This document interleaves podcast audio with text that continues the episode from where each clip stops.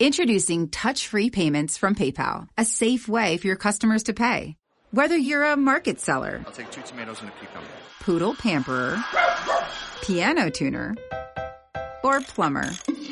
Signing up to accept touch-free payments for your business is easy. Simply download the PayPal app and display your own unique QR code for your customers to scan. Touch-free QR code payments. No seller fees until 2021. Not applicable to PayPal here transactions. Other fees may apply. Shop safe with PayPal. Introducing touch-free payments from PayPal, a safe way for your customers to pay. Whether you're a market seller, I'll take two tomatoes and a cucumber. poodle pamperer, piano tuner, or plumber. Signing up to accept touch-free payments for your business is easy. Simply download the PayPal app and display your own unique QR code for your customers to scan. Touch-free QR code payments. No seller fees until 2021. Not applicable to PayPal here transactions. Other fees may apply. Shop safe with PayPal. Buon pomeriggio, buon mercoledì e ciao a Chiara, come stai? Bene, Antonello, sto bene. Da Parigi, in diretta da Parigi. Ecco, vedi, subito c'è Esther che vediamo subito, è collegata prima di noi. Ciao Esther, benvenuta, bentornata. Piano piano adesso vediamo tutti gli amici che si collegano. Allora, Chiara eh, che mh, ci parla da Parigi, come, come vanno le cose, come va la vostra, la vostra emergenza lì a Parigi? Ma l'emergenza siamo, cioè, sono, siamo solo un- diciamo una settimana in ritardo rispetto all'Italia. Quindi Ok. Ho avuto questa strana esperienza di, di stare un po' come nel futuro, cioè quando è iniziata la pandemia e Ah. qui in ritardo di qualche giorno e io cioè, vedevo quello che succedeva in Italia e, e la mia ansia aumentava di giorno in giorno e, e le persone intorno a me non, non avevano affatto questa preoccupazione ed è stato molto strano perché io ero Mm. lì che, che sapevo che sarebbe successo quello che è successo poi in Italia, ma la gente mi guardava come se, non so, fossi, non so, poi i Fossi francesi- matta. Oh, sì, c'hanno un po' questa cosa, no, ma vabbè, les italiani stanno là. Eh, i soliti fifoni Eh, esagerati, non avete esatto. voglia di lavorare, state a casa, Bravo, eccetera, eccetera. infatti anche Eh, eh. paura, non si sa che, e poi qualche giorno dopo è successo esattamente la stessa cosa e quindi in realtà qui è finito, è finita la quarantena dieci giorni fa e stanno cercando di capire, ma insomma è un po' la stessa storia, diciamo. Tra l'altro, tra poco voi dovreste tornare a votare, o sbaglio? Stanno decidendo perché in realtà c'è stato il primo turno alla vigilia della- del Della confinamento. pandemia? Sì. Esatto. E quindi alcuni, alcuni, alcuni sindaci sono stati eletti al primo turno, ok? Ma la maggior parte no. E quindi dovrebbero, adesso stanno dicendo che faranno il secondo turno alla fine di giugno, Mm, però mm. ovviamente un sacco di polemiche, non è chiaro come andrà a finire, però se non riescono a rivotare alla fine di giugno devono rifare le elezioni da capo. Mamma mia. mamma mia. È stata Tu da quant'è che sei a Parigi? Da quanti anni vivi a Parigi? Sono sei anni ormai. Mm. Mamma mia. Beh, beh, Cioè, non è poco. eh, sono partita per starci un anno o due e poi... Come com'è nata la cosa di, di- di andare a Parigi? Qual era il motivo? Ma in realtà avevo un progetto di scrittura e a Roma lavoravo come psicoterapeuta e c'è stato un momento in cui mi sono detta, vabbè, prendo un anno sabbatico e sono andata in Francia perché sono francofona da quando sono piccola, perché abbiamo viaggiato in, in paesi dove si parlava il francese e quindi mi sembrava che conoscere la lingua fosse una cosa che comunque rendesse Certo. un luogo meno estraneo. E sono arrivata qui, ho cominciato un po' a scrivere, poi ho iniziato a lavorare e, poi mi sono trovata bene, i miei figli si sono trovati bene, eccomi qua. E quindi è difficile, tornata. è, difficile, è difficile adesso pensare di ritornare, immagino, no? Ehm, devo dire che questa è la prima volta in cui l'Italia mi è mancata da quando Mm. sono qui, perché la mia famiglia è in Italia, è chiaro, io sono qui da sola con i figli, ho, ho un sacco di amici, quindi non è, cioè concretamente non è che sono sola, però per la prima volta trovandomi in una situazione così un po' particolare, estrema, ho sentito che avevo un po' di nostalgia, però non credo che tornerò a Roma per il momento. no, no, no. Beh, comunque è sempre il solito discorso, quando tu qualcosa poi non puoi farla, cioè sei, sei impossibilitato a farla, allora ti manca di più. Cioè, magari non è detto che tu in questo periodo saresti tornata in Italia, non lo so, e magari sì, forse c'è Pasqua e mezzo, però magari invece per altri motivi non saresti comunque rivenuta in Italia, però il fatto di non poterlo proprio fare, di essere costretta a non farlo, sicuramente è diverso, non è più una scelta, quindi pesa in un altro modo. Sapessi a me che Carmen Cameron vive in Svizzera, se non sbaglio, quindi eh, anche lui manca l'Italia. Allora, noi, eh, così, cominciare un po' la nostra, la nostra chiacchierata. Con Chiara ci, ci, conosciamo da qualche anno, credo da, da 4-5 anni. L'occasione in cui ci siamo conosciuti è stata la presentazione di questo libro qui, che metto qui in mezzo a noi due, che ovviamente penso che tutti quanti conosciate, anzi molte persone che sono collegate sicuramente l'avranno anche già letto, però eh, noi, noi ne riparliamo e chi, chi, non l'avesse letto lo invitiamo, lo invito caldamente a leggerlo, perché? Perché adesso ne diremo il perché. Allora, questo, eh, Chiara, questo è, è, un tuo, è, è il tuo secondo romanzo, se non sbaglio, giusto? Esatto. Ed è, ed è un romanzo, potremmo definirlo autobiografico in grossa parte, poi ovviamente i contorni, misura del, di quanto è eh, verità vera e quanto è verità di narrazione, quello è un altro discorso. Però la storia, che storia è? Qual è la storia, la base di tutto? Di fatto è la, la storia della, della, mia famiglia e di una parte della mia infanzia, quando mio padre fu nominato ambasciatore d'Italia a Teheran mm, alla fine del 1980, quindi poco dopo lo, lo scoppio della rivoluzione comeinista e la guerra con l'Iraq. Quindi, insomma, c'è stato così, insomma, qualche tentennamento perché appunto mio padre aveva una famiglia, dunque due bambini, io avevo all'epoca nove anni, otto anni, mio fratello ne aveva sei, sette, insomma più o meno. E, e, quindi la storia racconta il nostro arrivo in Iran. E mio padre era lì già da qualche mese e noi lo abbiamo raggiunto l'estate, mia madre, mio fratello ed io. E quindi il romanzo racconta questa prima estate molto particolare che abbiamo vissuto, eh, sia ovviamente per il contesto storico-politico, che vabbè, insomma Antonello conosce bene e ha anche raccontato molto bene, secondo me, perché poi leggendo il tuo libro e rimettendo in fila tutti gli eventi che ci sono stati in quei mesi, in quegli anni, veramente insomma è un momento storico di una grande complessità e anche molto interessante no? rispetto anche all'attualità. Poi, chiaro, io ho vissuto questa cosa da bambina, quindi avevo una, una, percezione un po' ingenua delle cose ed è per questo che ho voluto scrivere il romanzo eh, dal punto di vista dell'infanzia. Cioè, sono i miei ricordi di bambina perché mi rendevo conto che era un po' per me l'unico modo per raccontare questa storia, perché io non sono storica, non, non ho così, una conoscenza così profonda no? della, della storia dell'Iran e della sua rivoluzione, però mi sembrava importante raccontare questa storia perché l'ho vissuta in qualche modo e quindi ho scelto un po' questo, quello che chiamo un po' il grado zero, no? Cioè, mm. il punto di vista di un bambino, quindi è un po' basso, se vuoi.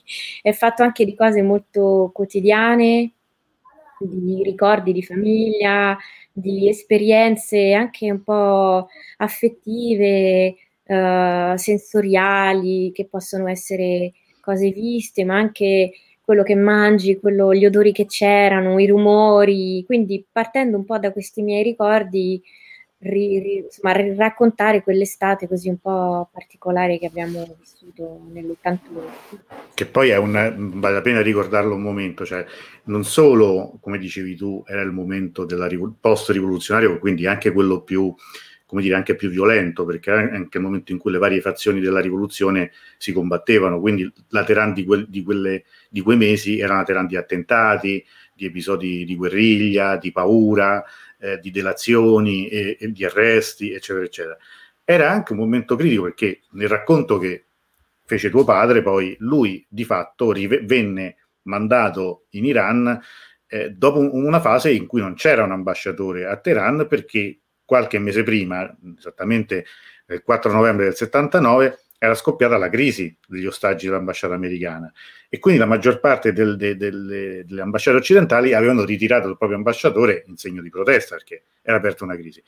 per una questione, questo lo spiegava tuo padre, per una questione diciamo diplomatica, politica e diciamo anche economica, perché l'Italia aveva interessi economici molto forti allora, per non compromettere questi, questi interessi si decise di chiamare eh, papà, Francesco Mezzalama, che era un ambasciatore molto esperto proprio in paesi islamici, perché voi dove eravate stati prima di andare in Beh, Iran? in realtà lui senza di noi è stato, era stato prima in Siria, quindi è stato quattro anni a Damasco, e quindi insomma conosceva, conosceva bene. Poi insieme siamo stati in Marocco, quindi vabbè, Maghreb è un po' diverso, però comunque sempre Però- paesi islamici con dei, insomma, un po' dei punti in comune, anche molte differenze, però ha fatto una buona parte della sua carriera in, in paesi islamici effettivamente.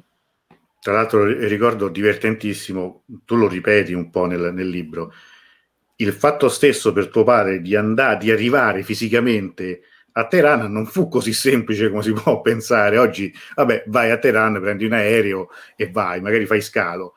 Eh, perché allora c'era, c'era la guerra, quindi lui raccontò, fece un giro assurdo per arrivare a Teheran, no?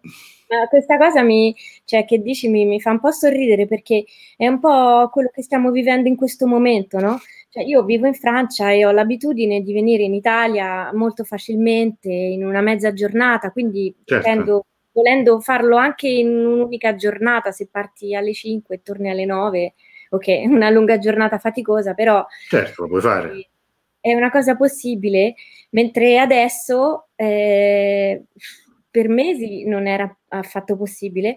E poi, per esempio, abbiamo trovato un volo per tornare in Italia la settimana prossima, ma è come se cioè, uno ogni giorno si aspetta che, che ti mandino un messaggio dicendo il volo è stato annullato, come è successo per tanti altri voli di tantissime persone che non sono riuscite a partire, sono rimaste bloccate e- ed è strano perché è come se, se questa crisi avesse riproposto un, un tema di geografia, no?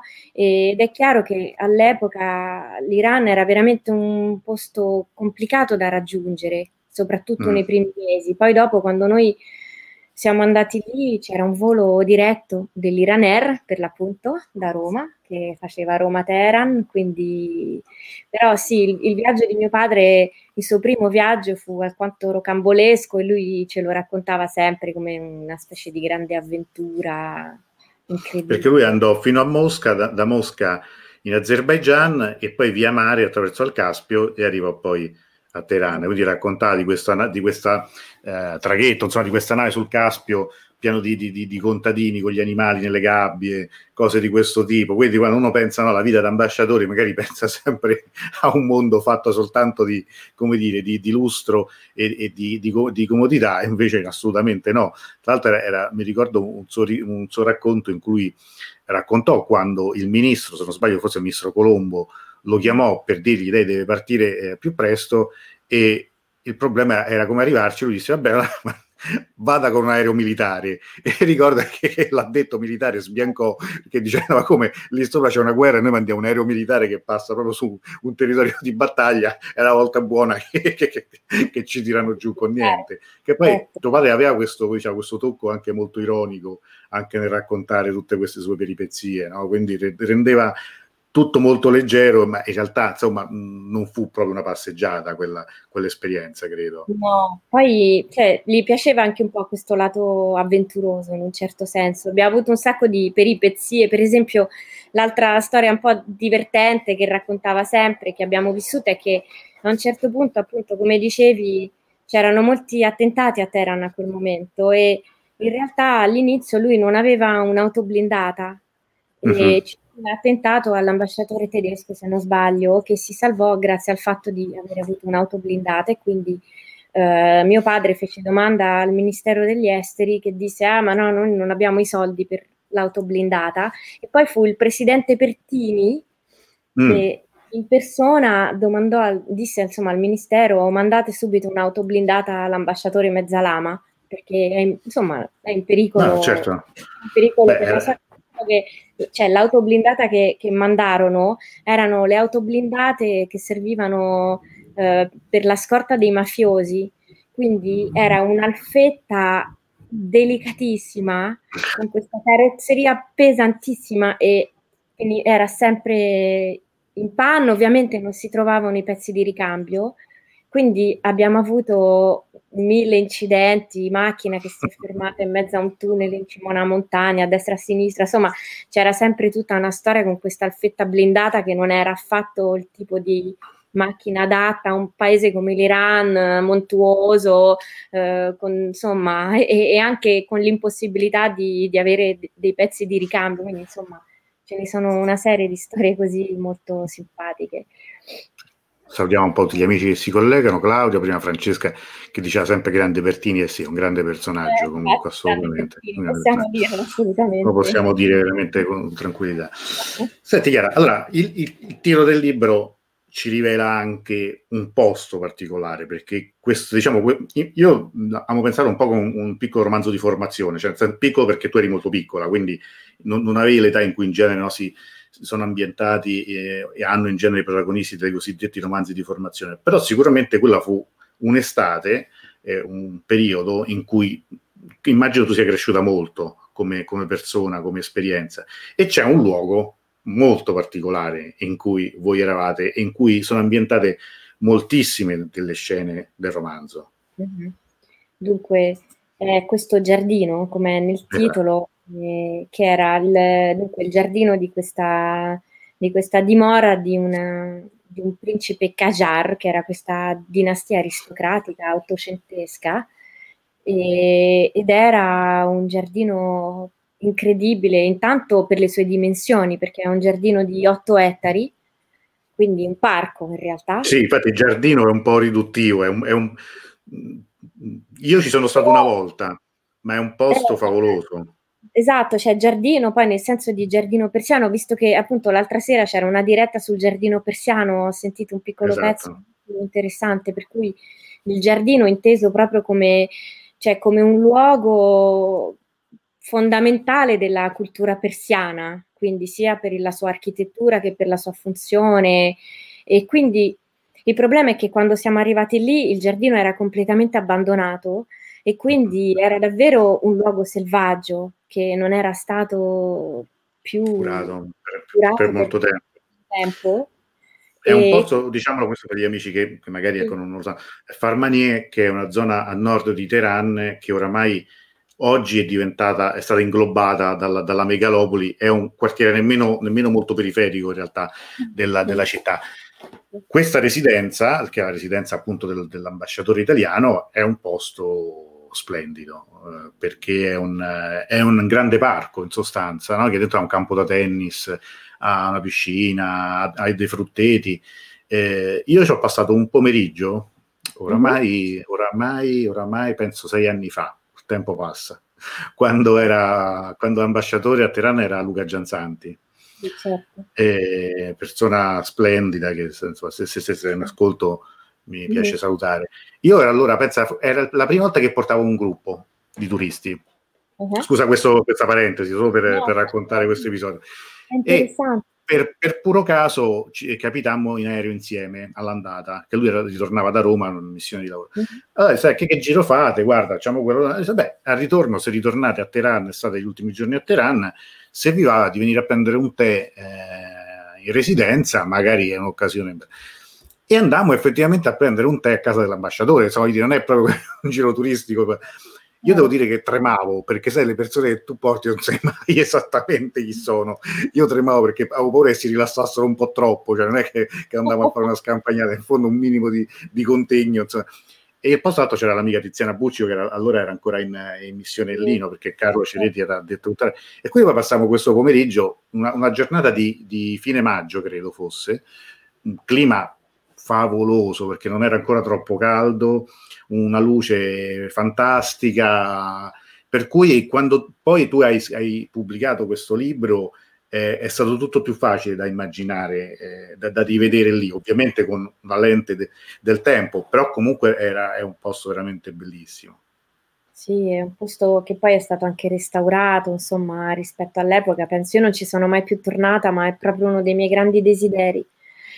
Vabbè, poi per quello che racconteremo dopo, forse non è proprio una cosa di attualità, ma c'era la cosa che dicevi, appunto, cioè questo, questo giardino è anche nel romanzo ha un, un, aspetto simbolico, no? Perché appunto è, è un luogo di, di, avventura, di scoperta.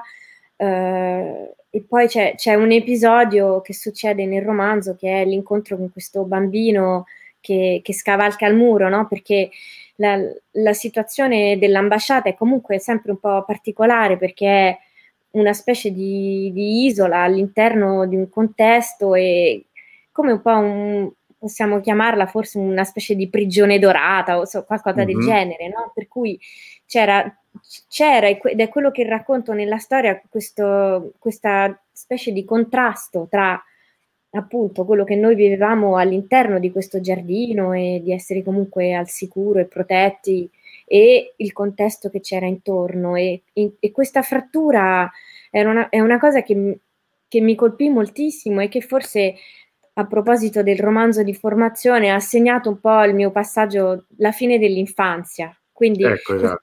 rappresenta anche questo, cioè cominciare a porsi delle domande che sono le domande che ci si pone quando, quando si diventa un po' grandi, no? E si comincia a capire le cose nella loro complessità e anche a capire che non le capisci, perché esatto. sono tante domande che si pongono e che restano senza, senza risposta ed è una cosa che succede a tutti.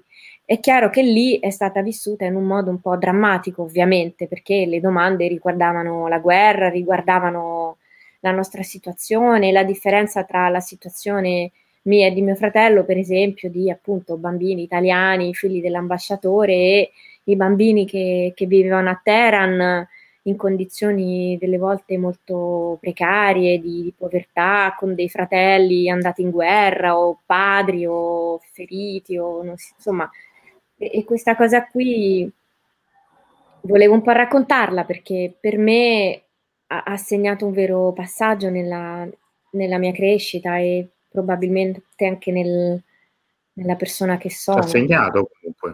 Scusa, ti, ti, interrompo soltanto perché questa amica Gigetta Masinelli scrive grazie che era da Roma e sempre il tuo libro mi piace perché è sempre un luogo magico, poetico e onirico. Infatti il libro ha questo, questi connotati, no? cioè racconta una storia vera, però in effetti in alcuni momenti sembra quasi che, questa, che quest'estate questi due bambini, perché poi i protagonisti siete tu e tuo fratello, cioè ci sei tu e, e anche un, un momento forse anche come tu dici anche se non sbaglio verso la fine del libro anche l'ultimo momento in cui fratello e sorella sono ancora uniti nei giochi no? perché è quella fase che precede poi l'adolescenza la, poi la pubertà quindi il, il, il, momento in cui poi in genere un fratello e una sorella inevitabilmente un po' si allontanano non sono più compagni di giochi come prima. Certo. E ehm, questa cosa è importante perché era un po' una cosa che io volevo fare, perché in tutto ciò, ovviamente a causa della sua storia così complessa, l'Iran ha anche, come dire, una pessima reputazione, possiamo dirlo, mm. no? cioè Antonello lo sa, cioè organizzare viaggi in Iran ci sono delle persone che non ci andrebbero manco sotto tortura, diciamo, perché lo considerano un posto molto pericoloso e e voglio dire anche tutta la propaganda, ma purtroppo ancora molto attuale in questo momento, ad esempio da quando, da quando insomma gli Stati Uniti hanno questo fantastico presidente, come dire, no? Cioè, quindi è un, un misto di paese canaglia, capro espiatorio, insomma, stato, questo 2020 è iniziato veramente nel modo peggiore possibile da questo punto di vista, quindi adesso poi vedremo cosa succederà, però sì, oggettivamente non è un posto facile da raccontare, nemmeno, nemmeno da raccontare. Esatto, e, e quindi la mia idea era di, cioè, di poterlo raccontare. Introducing touch-free payments from PayPal, a safe way for your customers to pay. Whether you're a market seller, I'll take two tomatoes and a cucumber.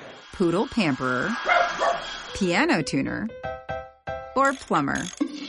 Signing up to accept touch-free payments for your business is easy. Simply download the PayPal app and display your own unique QR code for your customers to scan. Touch-free QR code payments. No seller fees until 2021. Not applicable to PayPal here transactions. Other fees may apply. Shop safe with PayPal. Introducing touch-free payments from PayPal, a safe way for your customers to pay. Whether you're a market seller, I'll take two tomatoes and a cucumber. Poodle pamperer, piano tuner, or plumber.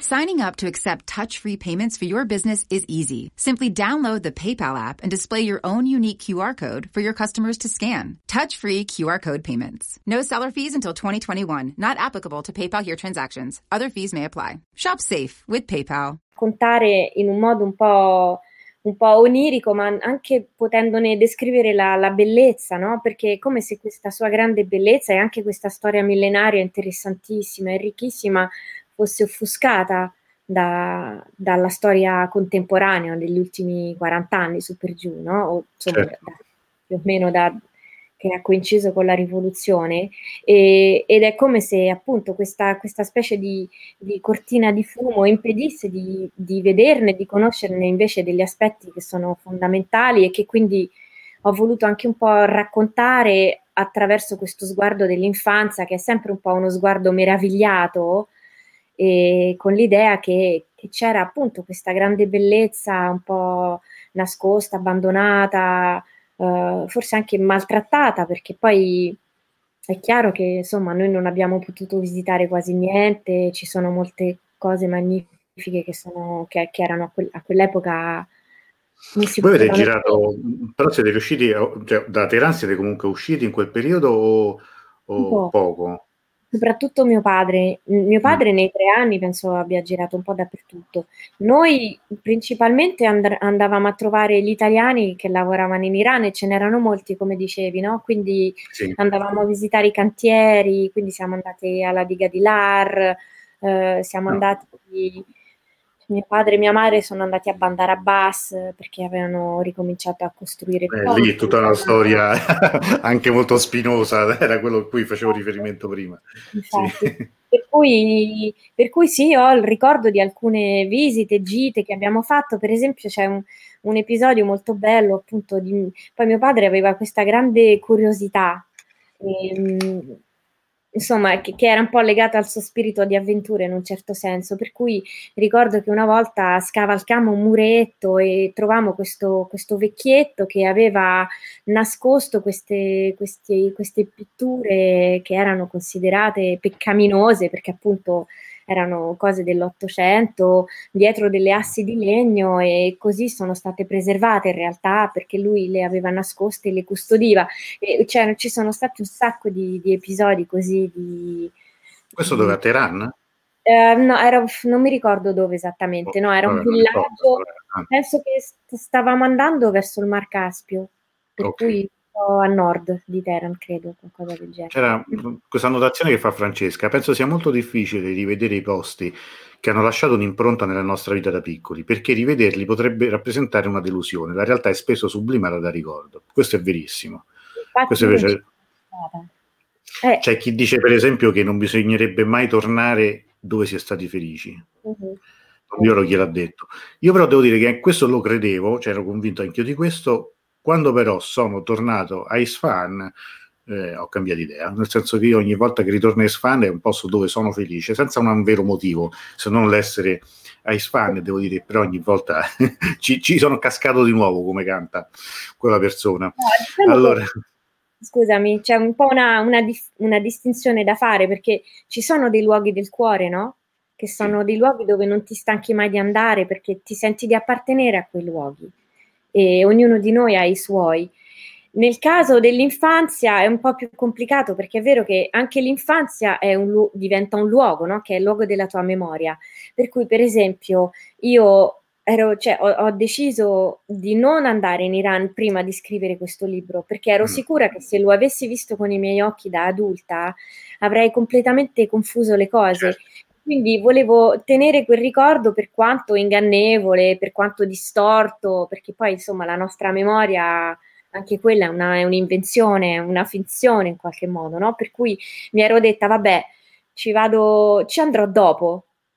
E in effetti stavamo quasi per organizzare questa bellissima faccenda, perché a una delle presentazioni, che penso fosse è quella in cui ci siamo conosciuti, Antonello, in una biblioteca di Roma c'erano Gaudia con, con Massoud e, e Massoud si è offerto di, di, tradurre il libro in persiano, in farsi, perché gli sembrava una bella storia che potesse essere interessante per degli iraniani.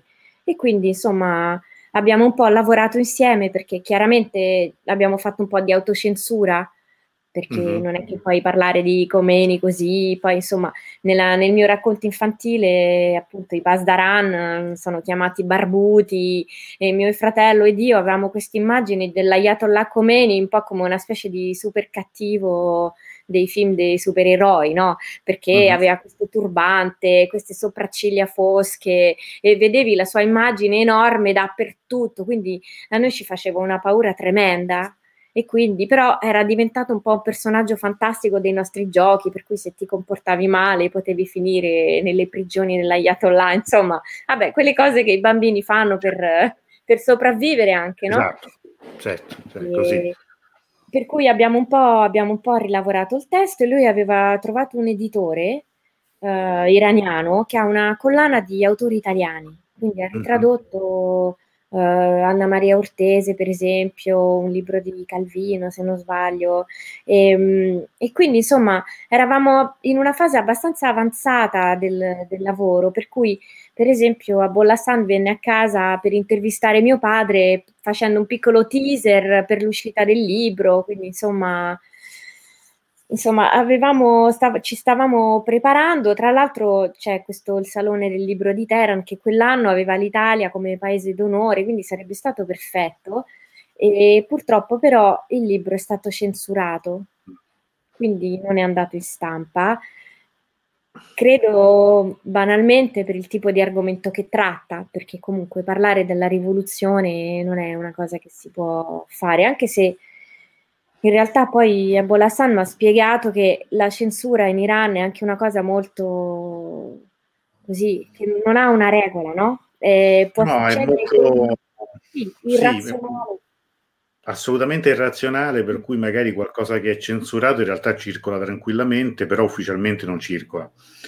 Cioè, questo è, è, è, è, il meccanismo. Cioè, io cito sempre per spiegarlo che una volta cercavo un libro e un film che all'epoca aveva spopolato in Iran, che si chiama Marmulak, che vuol dire Lucertola, che è un film, abbastanza, un film comico, ma una certa satira nei confronti dei religiosi.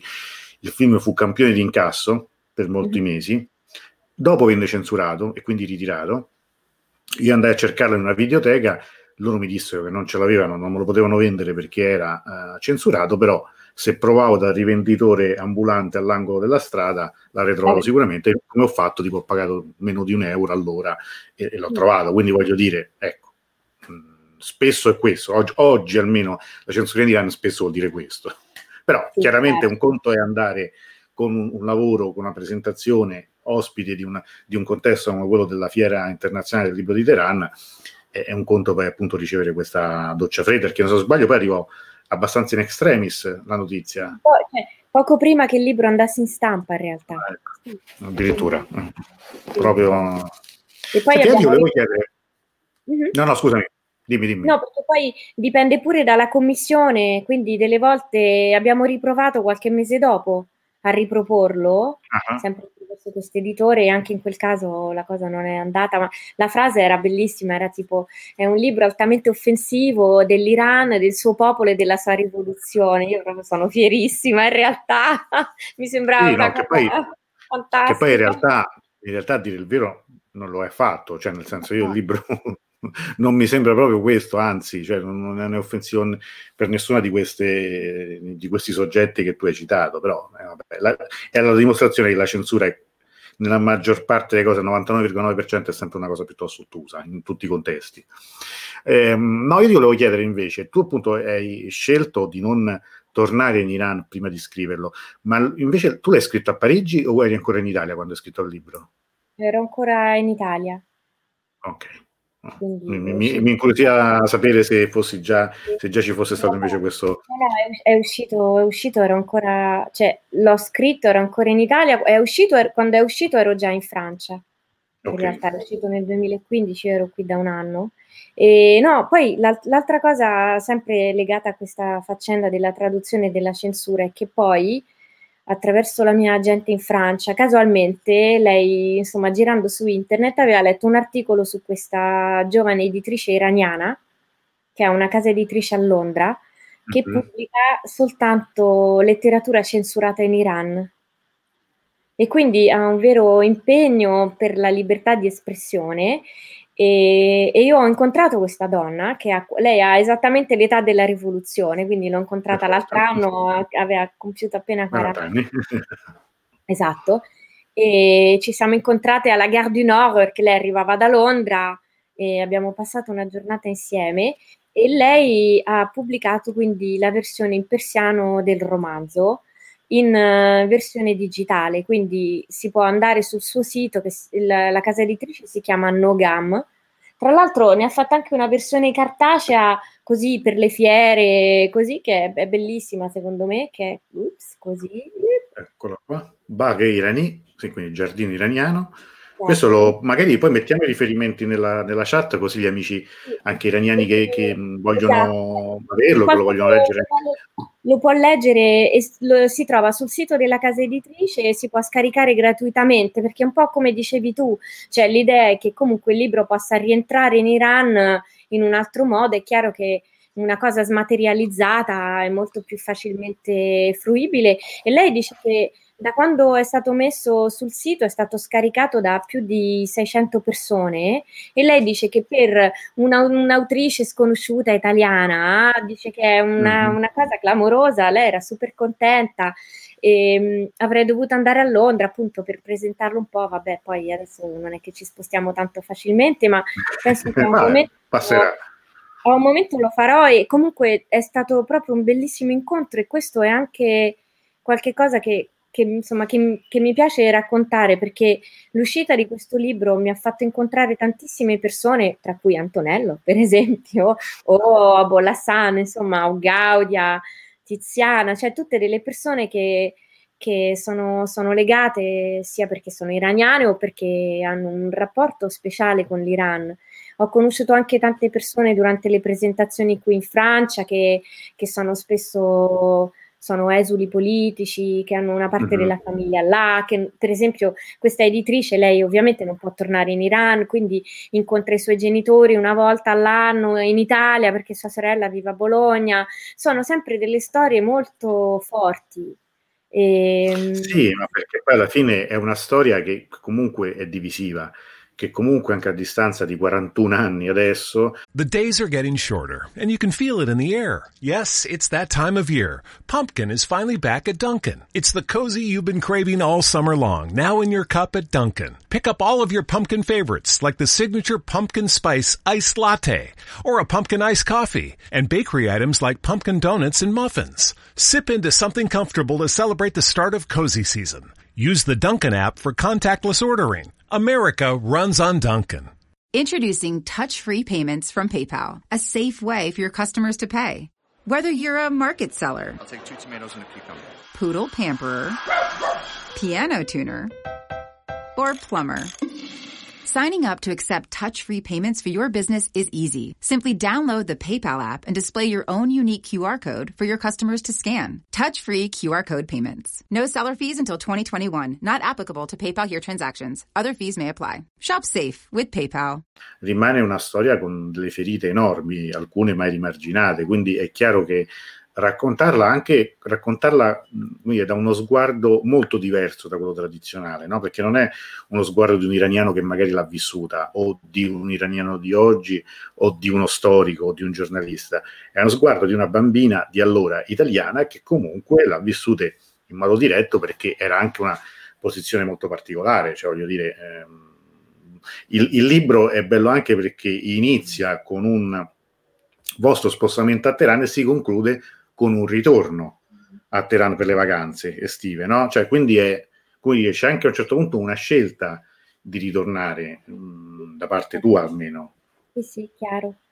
E poi, comunque, insomma, è anche un, il libro mi ha dato anche l'occasione di, di poter parlare a, a, moltissime persone dell'Iran e poi di poter parlare anche a persone diverse, perché il libro è stato anche trasformato in un libro per bambini e questa è anche una bellissima storia perché ho conosciuto queste editrici qui a Parigi e raccontando un po' la storia del romanzo, loro stavano appena, iniziando la loro casa editrice e hanno detto ah, che insomma sarebbero interessate perché hanno una, una collana che proprio sui bambini nella guerra che volevano Ah. avere comunque insomma un- un- una casa editrice con alcuni temi un po' più impegnati rispetto a storie di principesse e cavalieri, non so come dire. E, Certo. e quindi son- cioè, sono- ho, ho lavorato un po' su, su loro richiesta, loro mi hanno chiesto ma perché non provi a scriverne una versione per bambini in francese? Perché sono una casa editrice francese. E, mh, io insomma non ci avevo affatto pensato, ma mi sono un po' così cercando un po' di ragionarci su. Ci ho messo qualche mese perché è difficile trasformare una cosa di 300 pagine in tre pagine.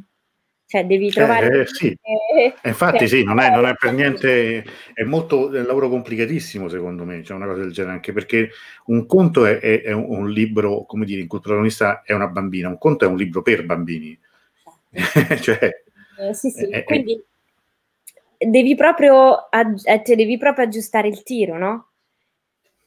Ero un po' facilitata dal... Sì, cioè, comunque ero abitata da questa storia, quindi ovviamente, eh, oltre ad essere la mia storia, era anche una cosa su cui ho lavorato, ci ho scritto un romanzo, quindi insomma era, era ben profondamente dentro di me, no?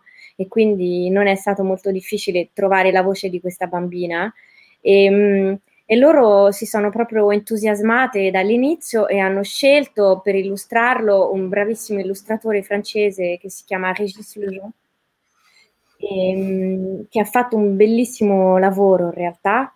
Il libro ora ve lo faccio vedere, è stato anche tradotto in italiano, quindi vi faccio vedere la versione italiana, perché ups, con questa, dunque vedete, c'è questa, ha fatto una scelta molto interessante perché è diviso in, in due, in due parti, cioè c'è una parte che appunto è l'interno del giardino, che quindi ha una grafica così bellissima, questa è l'ambasciata, che si Mhm. riconosce, no? gli avevo dato delle foto con questi bellissimi alberi, eccetera.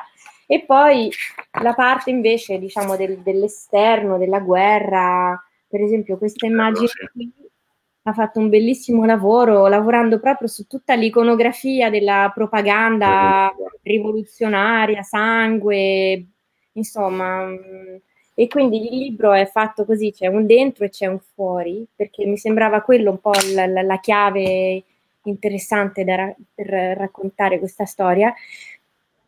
E questo libro per ragazzi è stato un successo pazzesco e ha vinto un sacco di premi. Ma dico questo perché io l'altro anno sono andata in tournée e ho incontrato, penso, non so, forse più di mille ragazzini a Mhm. cui ho raccontato la storia dell'Iran e della rivoluzione comunista, ma andando in villaggi sperduti nel centro della campagna francese, cioè, in situazioni totalmente improbabili, però cioè, raccontando appunto la storia della rivoluzione, eh, spiegando un po' lo Shah, Khomeini, insomma, come dire, alla fine è stata veramente una- un'occasione di, di- di parlare di questa storia a, a tantissime persone, grandi e piccoli, per me è una vera avventura fantastica. Quindi il libro è stato tradotto eh, in, francese, oltre che in francese, e, e in, e in persiano. È stato tradotto anche in, eh, in altre lingue? Eh, per ora no, stiamo cercando un editore in Inghilterra, mentre la versione per ragazzi è stata tradotta in coreano. Dai, non lo sapevo. È stato adesso comprato in, eh, in in Cina, uscirà in cinese. Ah, Anche se sarà un po' una censura perché ovviamente c'è quella faccia lì che avete visto di Khomeini Mm, diventerà una nuvola. Ah, addirittura. Eh, sarà, una scena, cioè, sarà una scena di una manifestazione ma senza i fucili perché vabbè in Cina anche insomma ci sono delle- dei problemi enormi di censura però quindi è uscito in italiano, in francese, in coreano, in cinese, in inglese quindi ora stiamo cercando un editore in Inghilterra per il romanzo quindi insomma il libro va per la sua strada avanti, avanti, è proprio è bello, come bello questo, co- come, come Sì. storia ha ormai una vita sua che, che continua. Senti, prima di, di- tanto se ci sono delle domande da parte dei nostri amici, volevo tanto eh, citare qui Giussi, dice Iran meraviglioso, uno dei popoli più accoglienti e calorosi al mondo, Claudia che abbiamo avuto ospite, la, se non sbaglio, la scorsa settimana, una bellissima diretta, io devo avere il mal di Teheran, sì, in effetti è, è- così perché appunto poi la Teheran che abbiamo conosciuto noi e che conosco anch'io è ovviamente molto diversa anche da, da quella che Ma raccontata certo. Chiara, ovviamente sono passati 40 anni, non è, non è un caso. Eh, invece la nostra amica dal Cairo ci, ci, segue, grazie, ci fa piacere, abbiamo un pubblico oh. internazionale. Giorgio, anche Pasquale e Bruno ci, ci, ci saluta. Bene, grazie, grazie, a tutti gli amici collegati. Allora, io volevo chiederti, mh, mm, comincio io a farti una domanda, poi ecco, se prego gli altri, le altre persone se vogliono chiedere, intervenire su qualcosa, così eh, poi ci avviamo verso la, verso la conclusione. Mm, ci sono altri progetti in, in, cantiere? Stai lavorando a qualcosa di, di, nuovo che ci puoi dire? Guarda, veramente questo è un po'... Oh, nel senso che il mio romanzo doveva uscire il 4 giugno. Ah, mm, adesso. Sempre con EO. Ed, mm-hmm. è, ed, è, tra l'altro una storia involontariamente attuale perché è la storia di un crollo, eh, di, cioè di, sia i personaggi che l'ambiente nel quale si trovano, quindi un po' una, clima di catastrofe ecologica, quindi non un'epidemia, ma come dire, un impazzimento del, del clima che produce degli effetti sui personaggi. E solo che ovviamente anche là copertina fatta, bozze corrette, è veramente una cosa difficilissima da... però comunque insomma normalmente uscirà l'anno prossimo, quindi perché poi l'idea è che comunque i libri vanno anche un po' accompagnati, no?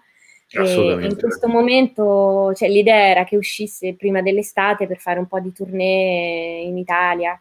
Io, sai, probabilmente... la, battuta, la, battuta, che io facevo sempre era: io in realtà non è che presento i libri, faccio le presentazioni per parlare dei libri, faccio i libri per cos- fare quelle presentazioni. Sì.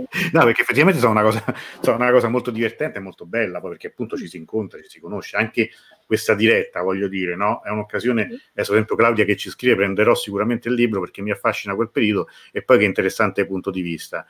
Eh, mm, magari eh, a volte questi intrecci non avvengono se uno non no, se si limita semplicemente a cercare in libreria il, il libro è, è, è, fatto anche di questo io tante persone lo stesso Massud e Gaudi che tu hai citato io li ho conosciuti nel, presentando il mio primo libro oramai 15 anni fa però insomma così le cose vanno così e poi secondo me rimedia un po' a quel, quella solitudine della scrittura che cioè, per me è una cosa anche molto importante e necessaria perché è qualcosa che la richiede, però sì. c'è anche poi un momento in cui hai invece voglia di un po' incontrare le lettrici, i lettori, di essere in, una, in un altro tipo di, di, spiri, di spirito, no? che è anche una cosa che nutre il tuo lavoro, quindi le due cose vanno un po' insieme e quindi un po', un po' insomma, mi dispiace perché ero anche un po' pronta a, così, a questa fase un po' più sociale e invece ci siamo ritrovati proprio completamente chiusi, rinchiusi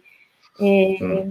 Però insomma il libro uscirà nel 2021, adesso non so esattamente quando, quindi è soltanto una, una cosa rimandata, non è...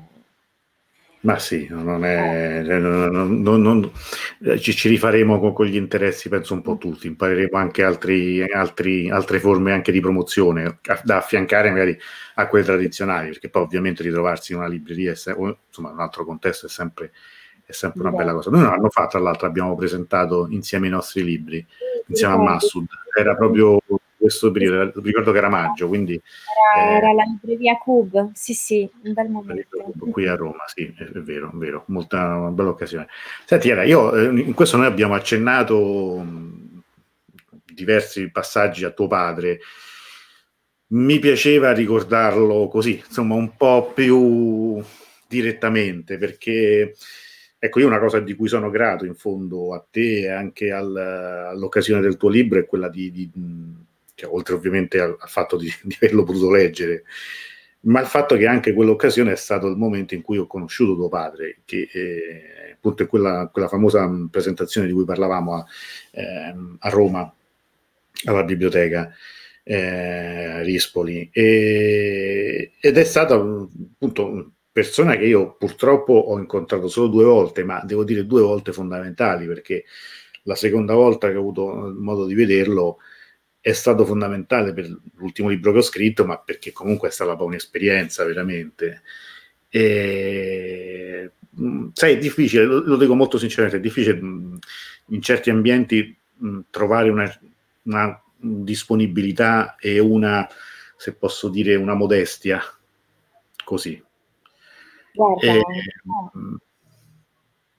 No, no, dimmi, nel senso che poi te lo dico a te, ma mi, piace, mi piaceva condividerlo un po' con gli amici, questo, questo ricordo. No, ma cioè, io sono anche un po' grata a te per questo, nel senso che poi Antonello è andato a intervistare mio padre per il libro che ha scritto sulla rivoluzione e, ehm, ed è stato, diciamo, forse uno degli ultimi momenti di grande lucidità, perché mio padre era molto anziano eh, però aveva questa mente molto limpida, con dei ricordi, una memoria veramente pazzesca, si ricordava delle cose incredibili e, ehm, e poco dopo, diciamo, il vostro incontro e la vostra intervista, lui, come dire, è, insomma, è andato giù e poi qualche mese dopo è morto, no?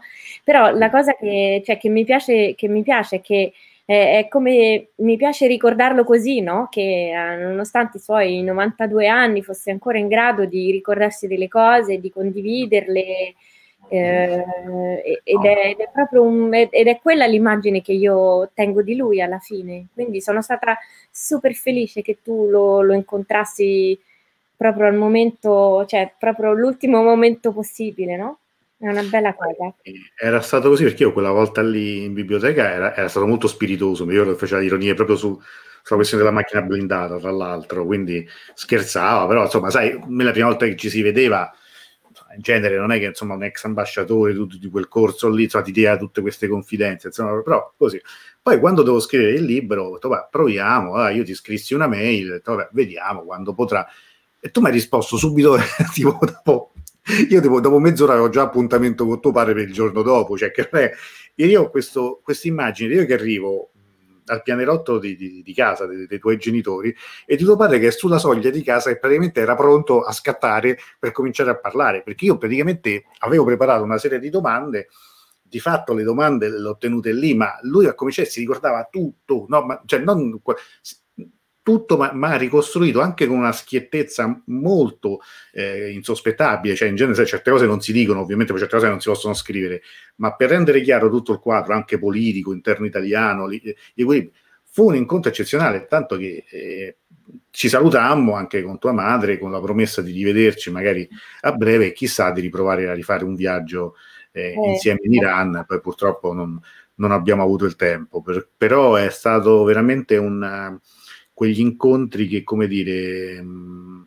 al di là di, di, degli aspetti personali e, e di fede, mh, chiamo una benedizione, cioè nel senso che per me fu, fu veramente così, fu un, una, una, cosa di cui sono, sarò sempre grato perché indubbiamente il, sia il mio libro sia la mia visione dell'Iran sarebbe stato diverso senza il suo contributo, quindi mi piace, mi sembra giusto ricordarlo, eh, perché comunque secondo me è giusto ricordare anche le, le grandi persone anche da perché poi mi ha sempre dato, mi ha dato quest'idea di una persona piena di vita, cioè una persona che eh, amava la vita, amava anche ridere, cioè quindi era, era, molto incline anche alla battuta, anche all'auto presa in giro, un po' così, che tra l'altro aveva tantissime cose da raccontare, anche proprio sulla storia della rivoluzione, su personaggi eh, che poi sono passati un po' in secondo piano, ma che lui aveva conosciuto, incontrato in cui si è dato giudizi molto molto netti, quindi era allora, dunque, Giovanna Gigetta, scusa, Giovanna M ti saluta nonostante la situazione politica il popolo, specie i giorni, sono alla ricerca di contatti, cambiamenti e voglia di capire. Questo.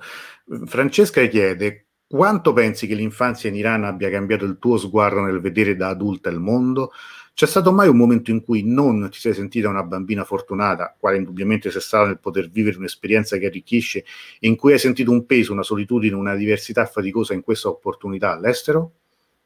Sì, sicuramente sì, nel senso, sicuramente è qualcosa che ha cambiato il mio sguardo nella misura in cui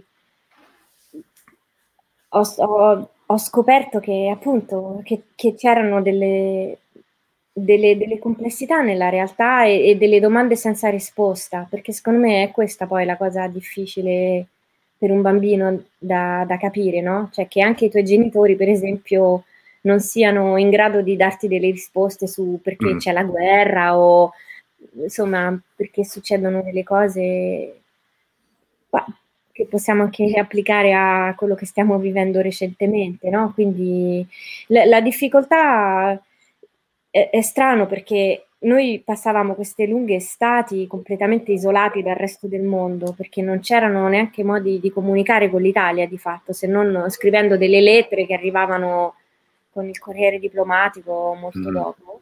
E, ehm, per cui eravamo, eravamo un po' chiusi in questo mondo e io mi ricordo che quando, quando tornavamo a Roma era molto difficile vivere questo perché avevamo vissuto qualcosa di talmente strano che non riuscivamo a condividerlo con gli altri, cioè gli altri erano andati al mare, in montagna, agli scout e noi eravamo stati chiusi in un giardino senza televisione, senza amici, in un paese in guerra dove succedevano delle cose tremende. E, ehm, e questo sentimento. Attention SSI and other federal benefit recipients. If you did not file a tax return last year and have children under 17, you must act now to get the $500 economic impact payment per child this year. You must provide the IRS your child's information by September 30th. Go to irs.gov and use the non-filer tool by September 30th. That's irs.gov. This message produced at U.S. taxpayer expense. Attention SSI and other federal benefit recipients. If you did not file a tax return last year and have children under 17, you must act now to get the $500 economic impact payment per child this year. You must provide the IRS your child's information by September 30th. Go to irs.gov and use the non-filer tool by September 30th. That's irs.gov. This message produced at U.S. taxpayer expense. proprio di essere spaesata, io penso che me lo porto dietro da allora ed è una cosa che ancora mi succede, nel senso di avere un rapporto un po' complicato con la realtà tra il mio mondo interno e, e quello che mi accade intorno e penso che la scrittura in qualche modo sia stato un, diciamo, un po' un espediente per cercare di, di risolvere questa, questa, specie di dilemma no? tra, tra, tra, questo, insomma, tra me e quello che mi circonda e, e alcune domande sulla realtà e sul perché succedono le cose che se le fanno i bambini ma se le fanno pure i grandi, cioè eh, basta che uno accende la radio e c'ha 8000 domande, no? Quindi certo. non è, cioè, sì, sicuramente una, una situazione di privilegio, questo è, è vero perché poi è un, un tipo di vita che, che sicuramente ti, ti, fa essere in contatto con tante cose diverse, interessanti, però non è, non è, non è sempre una condizione molto, molto semplice da gestire. Non è facile. Non è mm. facile, ovviamente, questo si capisce, si intuisce anche dal libro che io qui faccio rivedere perché chi se non l'avete ancora letto invito a leggere, anzi invito anche Chiara dopo a mettere il link al, al sito della casa editrice ehm, quello che, che, ha pubblicato in, in, persiano, così gli amici potranno scaricarlo.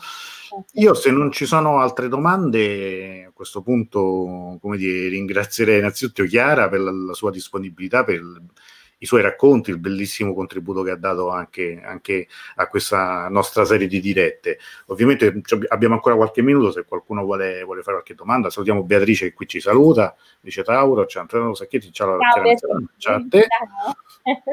Ciao a te, sempre, sempre, sempre comunque bello poi anche rivedersi. Io vi anticipo intanto quello che faremo nei prossimi giorni, nel senso che domani abbiamo una diretta, si ritorna a parlare di viaggi e di, come dire, di mal di Iran in un certo senso, perché avremo Carla e Marco di Iran per tutti, che è questo blog molto interessante che è nato appunto da eh, questa coppia di viaggiatori che dopo una serie di viaggi in Iran ha deciso di, di cominciare appunto a occuparsene anche da un punto di vista di comunicazione, quindi faremo una bella chiacchierata. E tanto Claudia dice lo prendo subito, sono curiosissima di leggerlo, Claudia è sempre attentissima a tutto quello che è Iran, quindi non può mancare anche questa lettura. E, um, Domani, tra l'altro, ci sarà una cosa particolare, nel senso che il nostro appuntamento è alle 6. Io poi il vostro simpatico ospite, padrone di casa, alle 7 e un quarto sarà invece a sua volta ospite domani a Medio Era, che è questo festival di cultura digitale che si svolge a Viterbo e che domani hanno, hanno pensato di intervistarmi, quindi sarò lì a chiacchierare, immagino, di nuovo un po' di questo lavoro che stiamo facendo. Quindi domani sarà una doppia, una doppia diretta per chi, era, chi non ne ha avuto abbastanza prima di, di di, di, vedermi dalle 6 alle 7 con Carla e Marco, dalle 7 e un quarto che potrà vedere anche dopo, ma insomma questa è una cosa. Beatrice dice che appunto è un bellissimo libro con l'innocenza dello sguardo dei bambini su una realtà difficile, è vero. Carla e Marco, per domani non vediamo l'ora, nemmeno io. Francesca, grazie per la dolcezza di Chiara e del suo commento sulla difficoltà di avere risposte sulla complessità del mondo degli adulti. Finanche se genitori mi ha molto toccato, è vero, questo è, un, è, un, è, è uno sguardo particolare, quindi per questo pure al di là della, delle io quello voglio dire, noi qui il filo conduttore è l'Iran, ovviamente si parla poi di persone, si parla di, di, esperienze, si parla di libri, si parla di umanità, si parla di cose che amiamo, di cose che, che, che vogliamo condividere. Questo è il senso di un po' di, di, di aver messo in piedi questa, questa, diretta, lo spirito con il quale appunto io oggi citando una citazione che tu mettevi all'inizio del tuo libro, è quella appunto in un, in un mondo utilitaristico. Eh, in genere fare qualcosa che ti diverte è vissuto no, come uno, una cosa un po' futile, se non addirittura un peccato.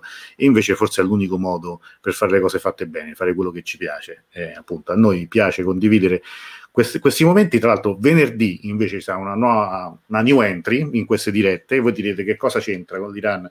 Probabilmente quasi niente, nel senso che parleremo di pallavolo.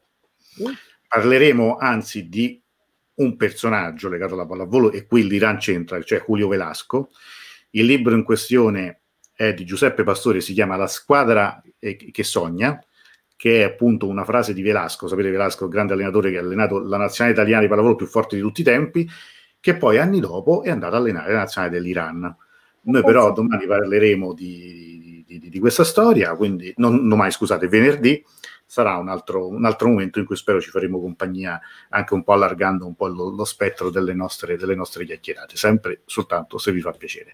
Ziba ci, qui ci dice eh, mi piacerebbe leggerlo, grazie, quindi magari lo potrai leggere in persiano, sarà mm. probabilmente anche molto interessante grazie al link che metterà. Chiara, Chiara, quando vuoi, quello che dico ai nostri amici, le porte sono sempre aperte, quando, ovviamente quando ti presenterai il tuo libro speriamo di vederci di persona, ma una cosa non esclude l'altra, ci potremo sempre rivedere per una chiacchierata su queste frequenze.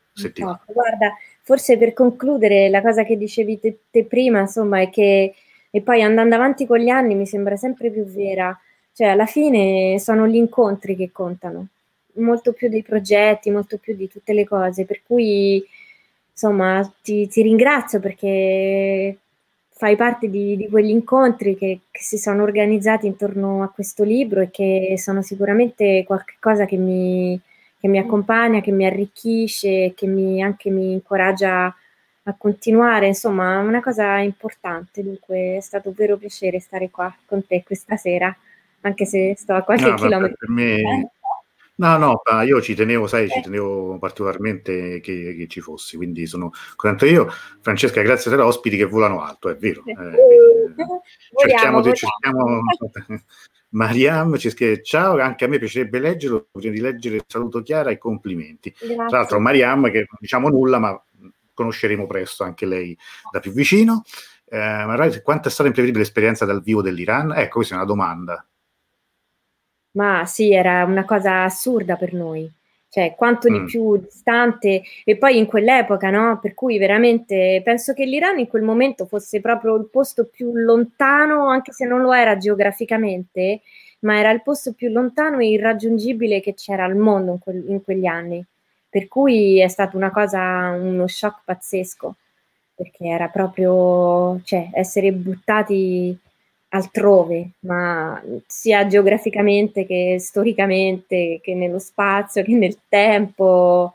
Quindi sì, sicuramente una cosa molto spaesante, sì, ma anche molto interessante, no? Allora, in quel periodo, io ricordo, erano le persone, si veniva dall'Iran, si, si fuggiva dall'Iran, non è che ci si andava, cioè, anche perché non è che voi eravate lì, come dire, da prima. Eh, c'erano tanti italiani che vivevano allora erano rimasti, no, voi erate andati esattamente proprio perché la situazione era quella, quindi il contesto era molto diverso. Tenendo conto dell'età, ti aspettavi come sarebbe stato quel pezzo di mondo lontano? Rispetto alla mia età di bambina? Mm, immagino voglia dire questo, sì.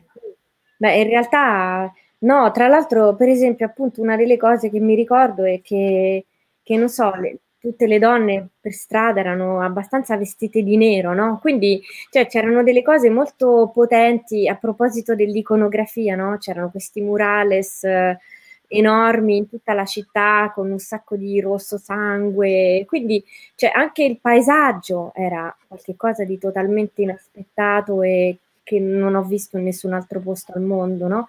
Poi per fortuna dietro a questa, questa cosa così violenta c'era anche tutt'altro, no? C'era il giardino, c'erano gli incontri delle persone che, che ci hanno aiutato, con cui abbiamo avuto degli scambi, quindi c'era anche tutt'altro dietro, però certo l'impatto è totalmente scioccante, ma la prima scena del libro, l'arrivo all'aeroporto, cioè per me quello era già, come dire, come specie di entrare in un tunnel e dire va bene, adesso da qua in poi sarà tutto diverso.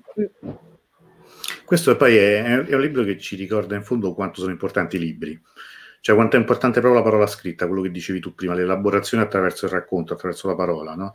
Cioè, molto spesso si pensa sempre che una testimonianza sia quanto più importante, quanto più è ravvicinata nel tempo, quanto più racconti nei dettagli.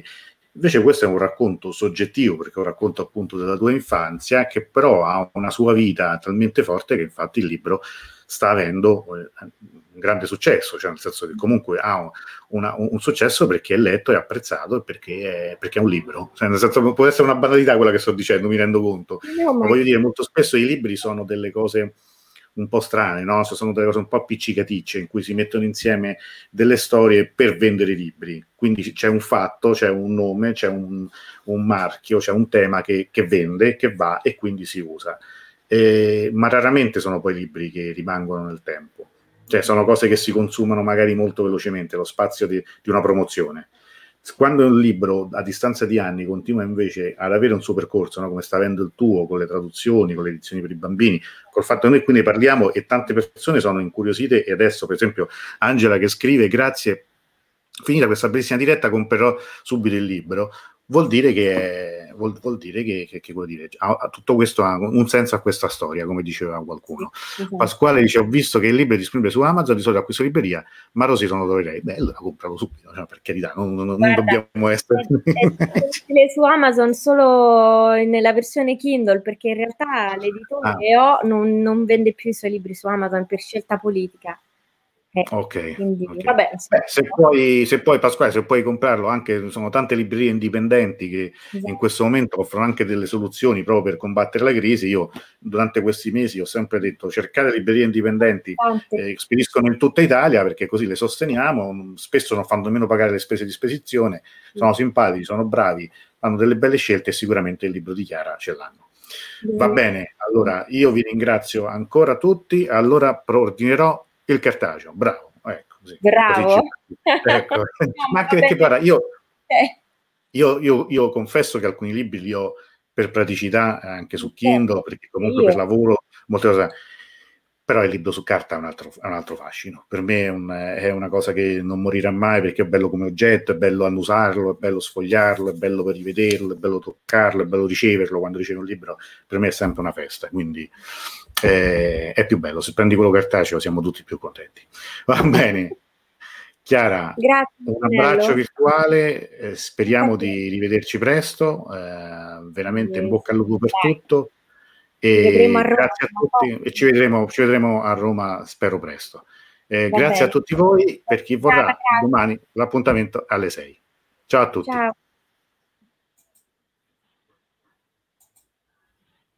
The days are getting shorter, and you can feel it in the air. Yes, it's that time of year. Pumpkin is finally back at Dunkin'. It's the cozy you've been craving all summer long, now in your cup at Dunkin'. Pick up all of your pumpkin favorites, like the signature pumpkin spice iced latte, or a pumpkin iced coffee, and bakery items like pumpkin donuts and muffins. Sip into something comfortable to celebrate the start of cozy season. Use the Dunkin' app for contactless ordering. America runs on Dunkin'. Right now, switch your family to T-Mobile and get four lines for $25 a line with AutoPay and 5G access included on America's largest 5G network. So don't wait. Get unlimited and nationwide 5G access for the whole family for just $25 a line. Visit a T-Mobile store or T-Mobile.com today.